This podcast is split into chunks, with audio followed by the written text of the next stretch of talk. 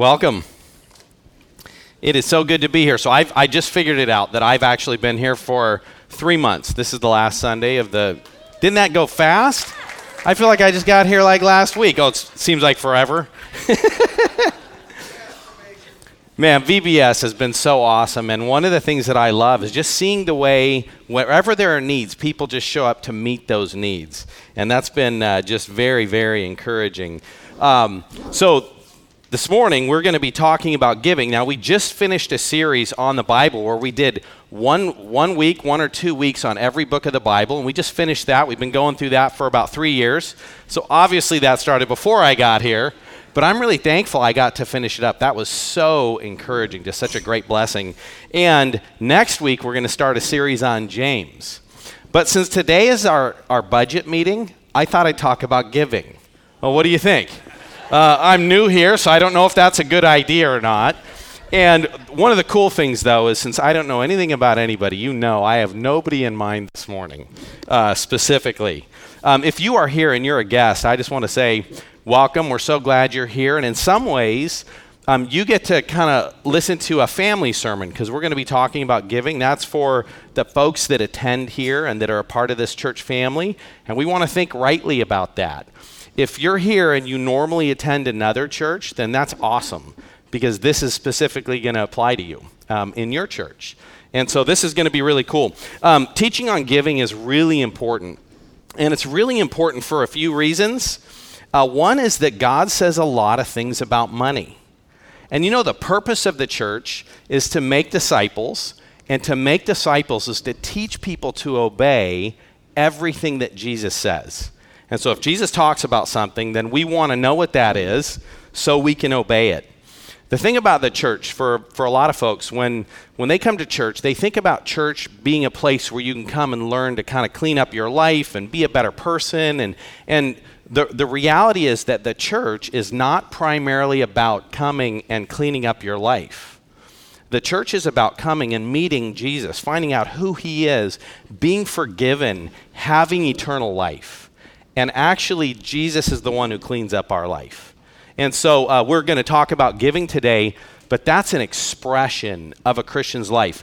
Nobody gives to get into heaven. Like this is like any other area of obedience. It's not something that makes us right before God. It's something we do because God's made us right before Him through Jesus. So, teaching is important because God talks about it. Secondly, it's important because there's a lot of false teaching about money. In fact, the Apostle Paul talks about that. And he says that when he talks about false teachers, he basically says that they are driven and motivated by a desire for money. And he talks about that in uh, 1 Timothy chapter 6. And so he talks about these false teachers who are greedy. And then he says to Timothy, in talking about money, this is what he says He says, But godliness with contentment is great gain. Some people see godliness as a means of gain. And then he says, For we brought nothing into the world, and we can take nothing out of the world. But if we have food and clothes, with these we shall be content. So when we think about needs and God's meeting our needs, if we have food and if we have clothes, then our needs have been met. But those who desire to be rich fall into temptation, into a snare, into many senseless and harmful desi- desires that plunge people into ruin and destruction. For the love of money is the root of all kinds of evil. And then he finishes up by just saying to Timothy, But you, O man of God, flee these things, pursue righteousness, godliness, faith, love, and steadfast gentleness. And so um, it's important for us to know what God says about money and to think rightly about it, and for the church to be a reflection of the attitude that God wants Christians to have. And so um, a lot of times what ends up happening is, is people don't teach on giving because they don't want to sound like false teachers that are manipulative. But we should not avoid preaching on giving for that reason. Um, for me personally, I actually like preaching on giving because it's one of the, th- the topics that God really used in a great way in my life when I was a new believer. So I grew up in a church that had lots of financial trouble and they were always talking about money and I just hated it. It was like, oh, come on, really? Again? And I just learned to turn, uh, tune out those sermons. And I remember being a believer, I'd been working for about, uh, probably about four years. And do you know how much money I had given? Zero. I'd never given. And I remember sitting in church, and this pastor preached, was preaching a sermon on giving, and I've been a believer for about a year. And as he's preaching, I just remember looking around the room and thinking, you know, I really hope these people are paying attention. You know, people should give. And he was talking about needs for a parking lot and things like that. And I'm like, you know, when are these people going to give? And as I was sitting there, it occurred to me, I don't, I didn't give, and I never had. And I realized, you know what? This sermon is not just for other people. This sermon's for me. And that was transforming and it was so encouraging. And it's something that God has used in my life. And it's something also, not only have I incorporated into my life, but that I've taught my kids. I want them to see money the way God sees money. And I don't think we should wait till kids are 18 to teach them about, about giving. I started teaching my kids, kids about giving when they were five. And it used to traumatize their grandparents because I would say, okay, you got some money. We're going to give 10% to church. We're going to save 30%, and then you can spend the rest.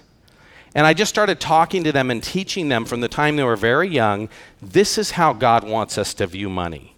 And uh, so it's not like one day they learned it when they were older, they started when they were young. And by the way, that's what, the way we should approach every part of being a Christian. So, the, the very first sermon that I heard, um, the pastor asked some questions and answered them. And if I was taking good notes and if I saved notes, I could repeat that sermon for you today. It was about 30 years ago, and I can't do that, but I'm going to share with you some of the things that the Lord has taught me and, and to share those from the perspective of asking questions and then answering them. And so, our first question today is we're going to actually ask four. I'll tell you what all four of them are. Number one, should we give? And you can guess what the answer to that is. And number two, how much should we give? How do you decide how much to give. Um, a third very important question is why do we give? And then the final one is who should we support? Who should we give money to? And so I'm going to answer those four questions from God's Word this morning. And so let's look at the first question Should we give? And the answer to that is yes. Uh, the Apostle Paul was preaching to the, uh, the Corinthian church about giving, and he actually says a lot to the Corinthian church about giving. But here's an interesting thing that a lot of people don't understand about some of the different churches is they were very different.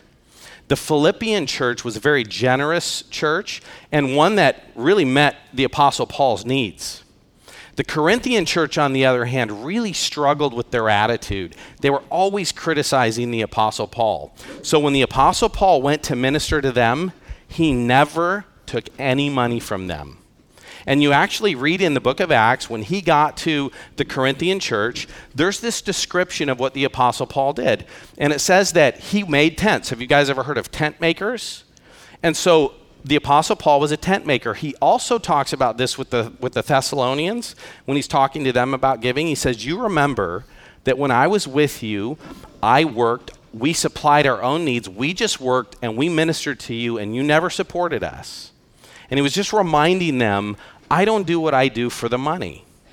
And with the corinthian church it describes the apostle paul making tents all week and reasoning in the synagogues on the sabbath but as you read on, it says, and then some people showed up from the Philippian church with a gift from the Philippian church, and Paul stopped making tents and he just did ministry all the time.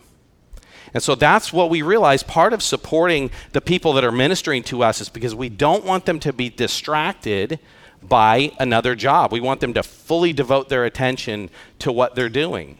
But people in ministry should never be motivated by money. They should never do what they do for the money. And so the Apostle Paul, when he's teaching this Corinthian church, remember that he was inspiring them and encouraging them, but wouldn't accept money from them because it would have polluted the gospel message. It would have confused what he was doing and why. But he did accept money from the Philippians because he knew their heart was right. And so it's actually a privilege to be able to give to God's work. And so, should we give? The answer is yes. This is one of the things that Paul says to the Corinthian church. He says, Now, concerning the collection for the saints, as I directed the churches of Galatia, so do also. on the first day of every week, let each one of you put aside and save as he may prosper, so that no collections be made when I come. And so, one of the things that we see, uh, and this is a principle throughout Scripture, but it's something that is expressed in this passage too, is that we give to God first. Um, he says, on the first day of the week, which was the day they met on Sunday, he just said, You meet, and on the first day of the week, you give. So that when I come, there won't need to be an, an offering. Another thing that you see here is that you should have a regular giving plan. Like giving is not is something that you should consider in your budget, that you th- should think about, that you should make a decision, and you should give to the Lord's work. So, should we give? The answer to that question is yes. So the next question is how much should we give? And you know, I told you that I had my kids give 10%. That's where we started. But did you know that the New Testament never gives a percentage? We learn a lot from the Old Testament. We learn about attitudes, we learn principles, and none of the principles in the Old Testament have changed. But some of the in specific instructions given in the Old Testament actually don't apply to us today. And one of the things that God never does in the New Testament is He never says, This is how much you should give. So there's not a set amount. In the Old Testament, God just made all these rules and said, This is exactly what you do so people would know what to do. In the New Testament, God says you need to think through and pray about what the Lord would have you do. And so, how do we give? What did, what did Paul tell the, the First Corinthian church? He says, Now concerning the collection for the saints, um, as I directed the churches of Galatia, so I do also on the first day of every week. Let each one of you put aside and save as he may prosper, so that no collections be made when I come. So we should give proportionally we should think about how has God blessed us? How much do I have? That's part of how we factor in what we should give is how much we have. Um, I used to enjoy doing this with my kids. Is I would encourage them, and being a person who understand the budget, understood the budget of the church and what we did. My kids would come, and they didn't give very much because they didn't have very much. But when they would give, I would think about, okay, this is how much you gave. And I knew how much different things in the church cost. And so I might say, hey, um, this, this week, this individual bought guitar strings. The church bought them guitar strings. The money you gave covered that. So the music that's being played today, you, you contributed that. When we would go and hand out flyers, uh, I would say, here's how much a flyer costs. The Lord may have allowed your money to go to that flyer that went into a person's hand, and that person may have come to church and become a believer because of the tiny bit of money that you gave. And I wanted to help my kids think about and understand that we give faithfully out of our heart. It's not that God needs our money. This is uh, something that Jesus observed, and this is what he says to his disciples. He sat down opposite the treasury, and he began observing how people were putting money into the treasury and many rich people were putting in large sums. A poor widow came and put in two small copper coins, which amount to a cent. Calling his disciples to him, he said to them, Truly I say to you, this poor widow put in more than all the contributors to the treasury, for they put in out of their surplus, but she, out of her poverty, put in all she owned, all she had to live on. Now, there's two things to think about here. Um, one is that giving's proportional. And what may seem small to some people could be huge. And so we don't view things in those terms. But this is actually not Jesus saying that poor people should give everything they have and have nothing to live on. Like, that is not the point of this passage. Um, the, one of the things that Jesus talked about was how corrupt the Pharisees were, how they were lovers of money. And this is a situation that should never be happening that a poor person's putting in all they have to live on. That is not God's intention, and that's not the point of this passage. And so that's just an important thing for us to understand. So we should give proportionally. In Second Corinthians, Paul talks to uh, the Corinthian church again, and he talks about this gift of the Philippians. And so here's what here's how he describes that. Sec- so another thing, how should how much should we give? We should give proportionally. We should give sacrificially. Look at this passage here. It says, We want you, brothers, we want you to know, brothers, about the grace of God that has been given among the churches of Macedonia. By the way, that's the Philippian church. That's the church that supported Paul while he was ministering to the, to the Corinthians.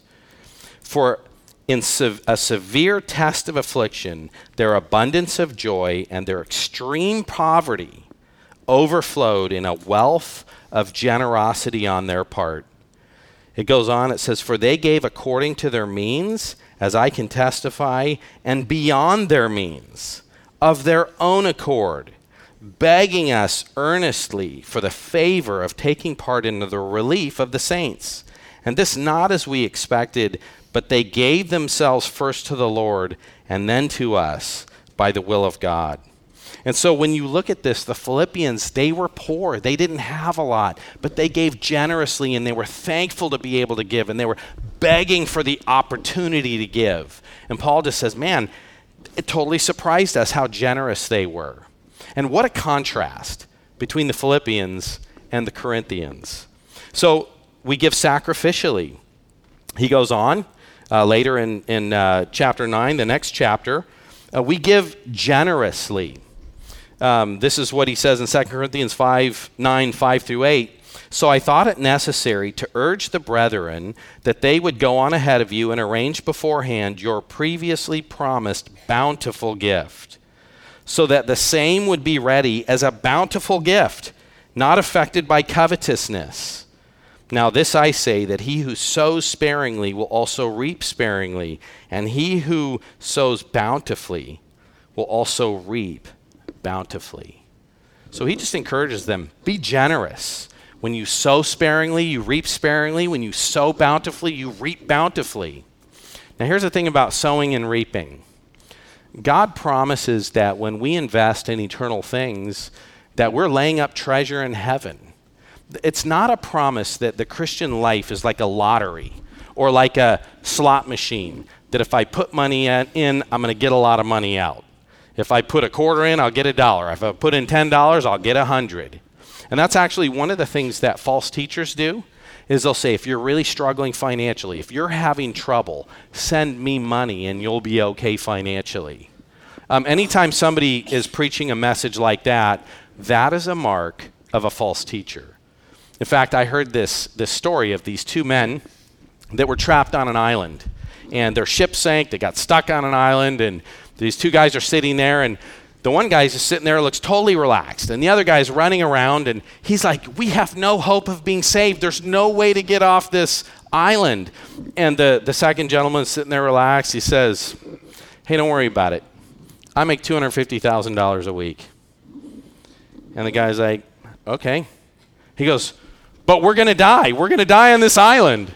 And the guy says, No, no, we're not. I give, I, I make $250,000 a week and I tithe. Trust me, my elders will find me.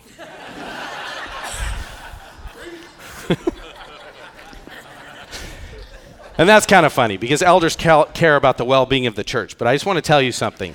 If that was true, if that was true, you should get out of that church. Um, what a person should say is, I'm a new Christian. And don't worry, my elders will find me. They want to take care of me. Or I'm a person that, you know, that my elders are discipling me, they're training me. Trust me, they love me, they are going to come find me. Le- spiritual leaders should not be driven financially. They should be driven by a love and a care and the privilege of being able to minister to people. So, we give sacrificially, generously, and we give cheerfully.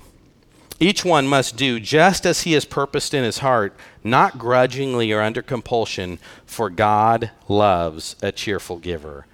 There is nothing better than to be able to give generously to the needs that God puts around us, to be able to support a ministry that's doing significant things that are of eternal value. That is just such an amazing, awesome thing to be able to do. Okay, so that's how much we should give. And guess what? There's no dollar amounts. You need to pray about what those are. What's generous? What's sacrificial? Um, what is something that I could give joyfully? But giving is a necessity in a Christian's life. Every faithful, mature believer gives generously, gives faithfully. And um, so, you might not have known before, but hopefully it's now on your radar the way the Lord put it on my radar. Okay, so let's talk about what motivates us to give. This is Jesus talking about giving, and this is what he says in Matthew 4. We need to give out of a desire to please the Lord and to be faithful to God. So, Matthew 6, 1 through 4 says, Beware of practicing your righteousness before men to be noticed by them. Otherwise, you have no reward with your Father who's in heaven. So, when you give to the poor, do not sound a trumpet before you, as the hypocrites do in the synagogues and in the streets, so that they may be honored by men. Truly I say to you, they have their reward in full. But when you give to the poor, do not let your right hand know what your left hand is doing, so that your Father will see your giving in, in secret. And let's cut off there, but so God will bless you and he'll he'll see what you're doing and God will bless you. So we don't do what we do for the sake of the approval of people. We do what we do for the Lord. There's a story about Charles Spurgeon. You guys ever hear about him? So he's this famous preacher. And he and his wife had a bunch of chickens that would lay eggs.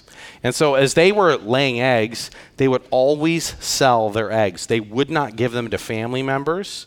They wouldn't give them to anybody in the church. If you wanted their eggs, you had to pay for their eggs.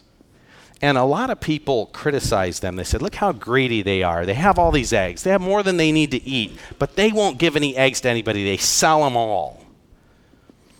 After the Spurgeons died, people found out that they sold those eggs, and there were two widows that they were supporting, and every dollar that they got from selling those eggs went to support widows and they never told anybody. Even though people were criticizing them, they just took the criticism and they supported people who were in need. And so um, that's one of the things that, that we do when we give, we give in, in secret. And one of the things I love is I don't know how much anybody gives, and I never will know how much anybody gives. And I don't want to know. Um, I want to be completely focused on caring for people and ministering to people, and people are not valued by what they give. They are people made in God's image. And so uh, we also need to give. We give in secret, and we give so God gets the glory. Look at this passage here. And God is able to make all grace abound to you, so that having all sufficiency in all things at all times, you may abound in every good work. Who gives us what we have? God does. And He gives us enough to contribute to his work. He who supplies seed to the sower and bread for food will supply and multiply your seeds for sowing and increase the harvest of your righteousness, and you will be enriched in every way to be generous, which through us will produce thanksgiving to God. So, when we give and when we minister to people, and as they're blessed by that giving, they thank God. You know, and that's actually one of the reasons why giving in secret can be so helpful is you'll have people that have a need and they're praying and they're saying, "Lord, please meet this need." And then out of nowhere that need gets met. Who gets the credit? God does. I'll never forget a day Michelle and I were shopping somewhere and this we were kind of in a hurry to get somewhere and this gentleman walks up and he just says, "Man, I am really in trouble. I need some gas. I need some help. And, and he's just asking me for help. And I'm thinking, man, I got to get out of here. I don't have time to help this guy. And I just thought, you know what? I'm just, I, I'm going to help him. And so I took him over and I got him gas. And, and as I'm getting him gas, he's like, man, there are just not people like you around anymore. Nobody helps. Nobody gives anything. Nobody does anything. And you are just, you're like this amazing person that's just meeting needs. And I'm just in a hurry. Okay, great. Thank you. Thank you. Filling his car with gas, running, getting my car, and driving away. And as I got in that car and drove away, I thought, man, I blew it.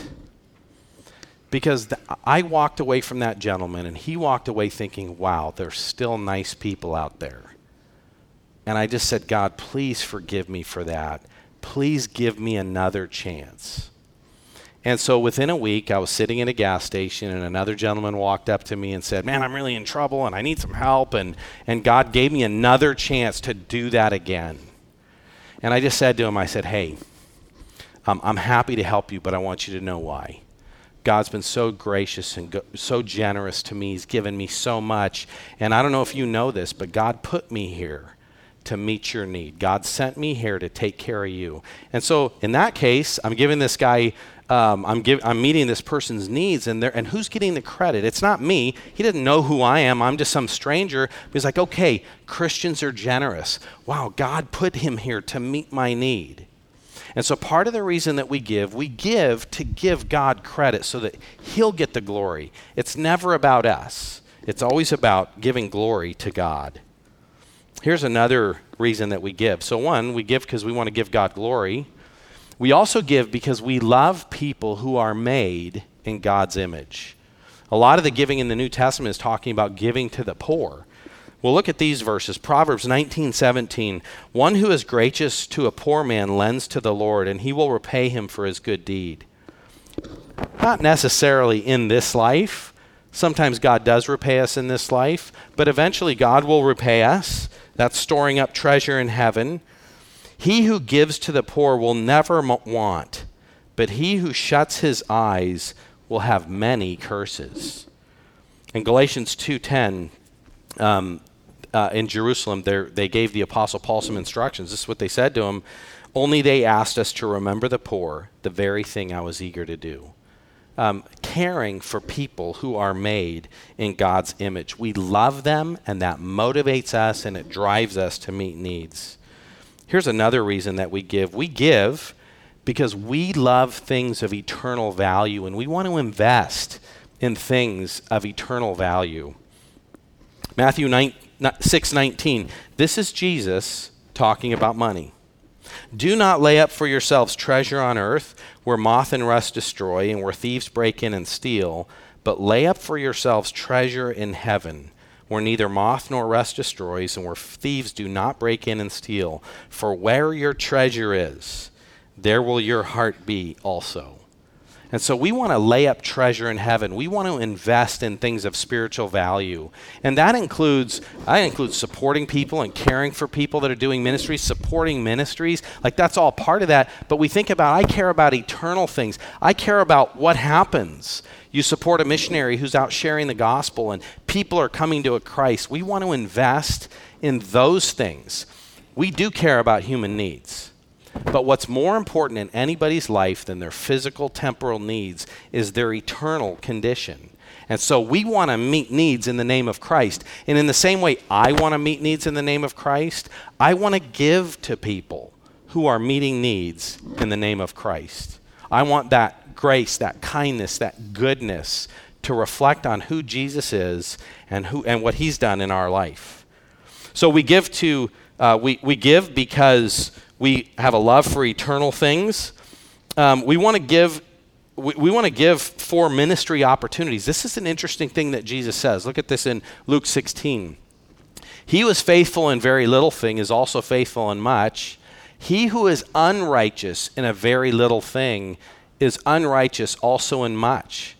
Therefore, if you have not been faithful in the use of unrighteous wealth, who will entrust true riches to you?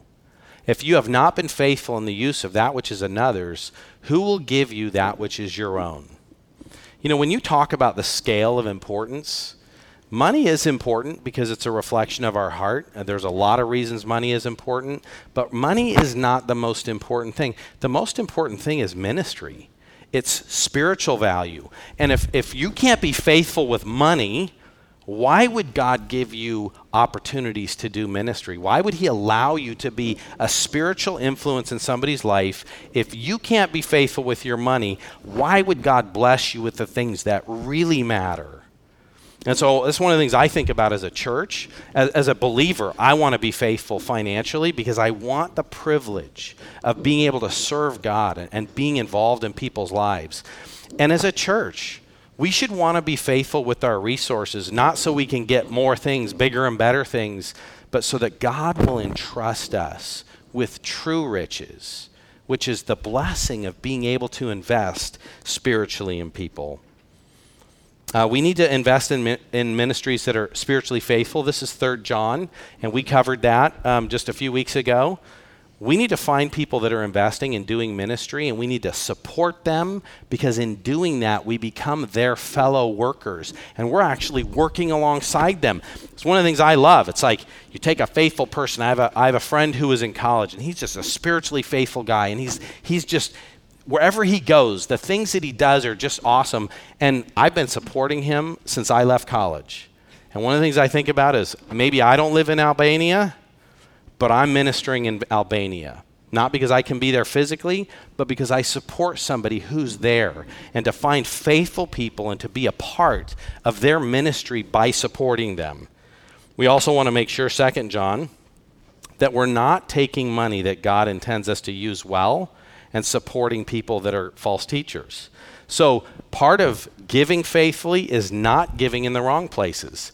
So, if you watch TV and somebody says, Send me your money and it will solve all your financial problems.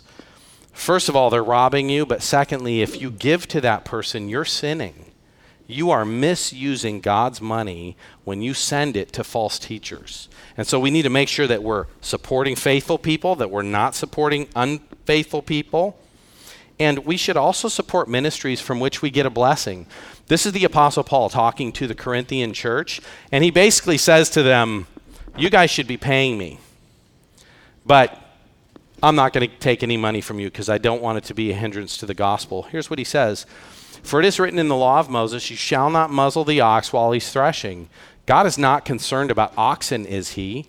Or is he speaking altogether for our sake? Yes, for our sake it was written, because the plowman ought to plow in hope, the thresher um, and the thresher to thresh in hope of sharing in the crops. If we sowed spiritual things in you, is it too much if we reap material things from you? And so the Apostle Paul is telling them, he's just saying, hey, I'm, I'm, I'm working and I'm ministering to you spiritually. You should actually be eager to cover our expenses. But then he goes on in this passage, but he says, I'm not saying this should be done in my, in, in my case, and I'm not even going to accept any money from you because I don't want it to hinder or pollute the gospel message. And so he doesn't actually make use of that. But as we think about how, how does this apply to us, think through not only people you want to partner with, but who, what ministries, who, who is investing and encouraging and blessing you spiritually? You should contribute and support that. And so those are those are ways that we consider those things. Okay. So how do we decide to whom we should give? Let's continue on. Those who are in need. Ephesians 4:28. Did you know that the reason that you're supposed to work and have money is so that you can help other people? This is what Ephesians says. He who steals must steal no longer, but rather he must labor performing with his own hands what is good, so that he will have something to share with one who has need. See, a lot of times we think, oh, I need to, I need to work so I can have enough money to pay my bills and so that I can take care of my family. But God says one of the reasons you work is so that you can meet the needs of the people around you. So we need to work to care for ourselves, but also to be able to meet needs. And so when you see genuine needs, you should meet those. This is a, this is a gray area. Um, who and how do you help people who are in need? And the Apostle Paul does talk about that in Thessalonians. This is what he says. He says, Even when we were with you, we used to give you this order if anyone is not willing to work, then he is not to eat either. For we hear that some among you are leading an undisciplined life, doing no work at all, but acting like busybodies.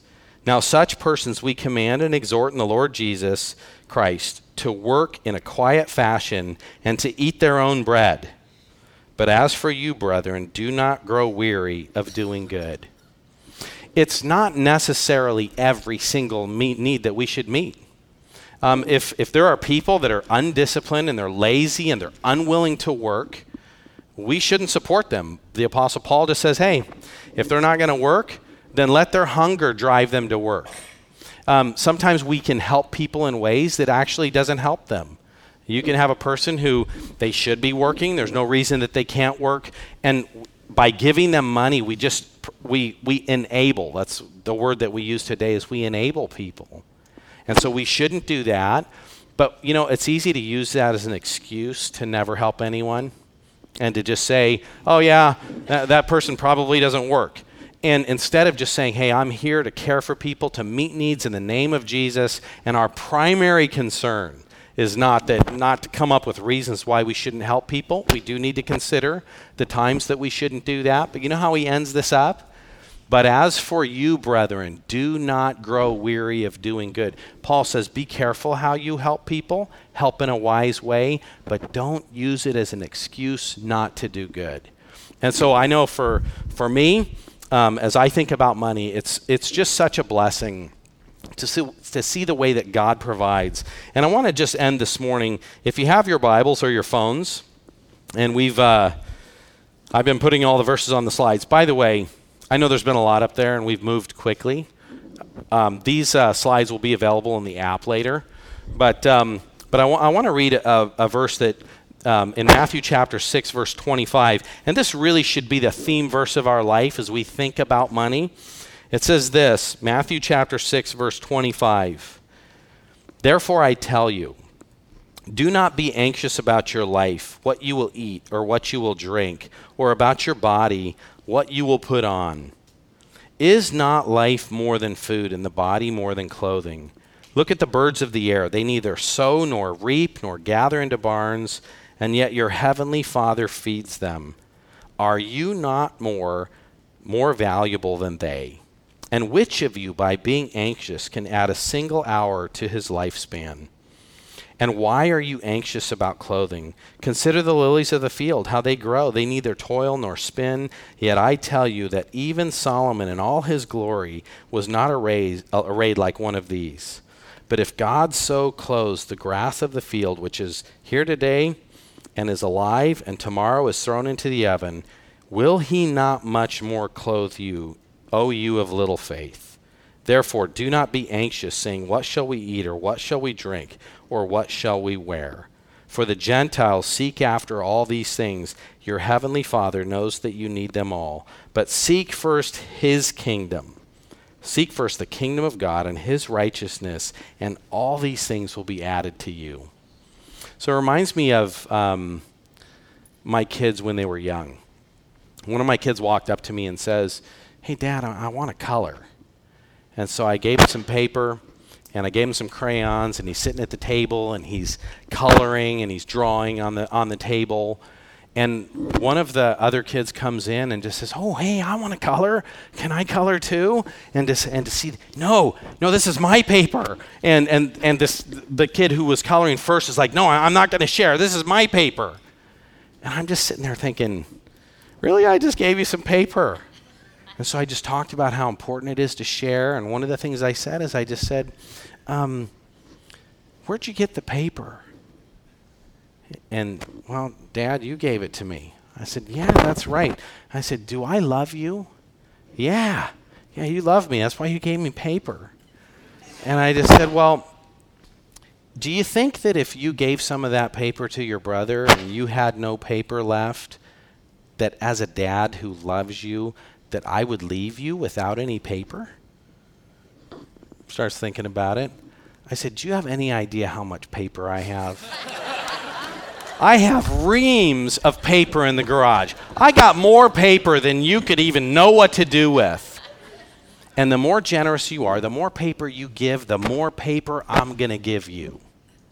And so, and then I just, I'm thinking, I'm just explaining this, and I'm thinking about the fact that our Heavenly Father knows us, He sees us, He loves us, He cares about us. And the difference between our God and other gods the Apostle Paul in Acts chapter 17 says that the God who we serve is the God who made everything. He doesn't dwell in a temple made with human hands, and he doesn't need anything from anyone because he gives to all men life and breath and all things. Our Heavenly Father knows us, He loves us, He takes care of us, and there's no greater joy than when we can take this one area of our life and say, Lord, I'm going to be faithful to you. I'm going to be generous to ministries. I'm going to be generous to the poor. And I know that you love me and you care about me and you will take care of me. Let's pray. Lord, thank you so much for giving us your word. And Lord, I just thank you for being a God who loves us, that we can trust, that you allow us to share in ministry. You allow us to share in your work. You don't need any of our money to accomplish anything that you want to, uh, want to accomplish, but you give us a privilege to give to ministry, to give to your work, and we get to share in what you do. Lord, help us to be faithful in that. Pray that we would love you with all of our heart. Your name. Amen.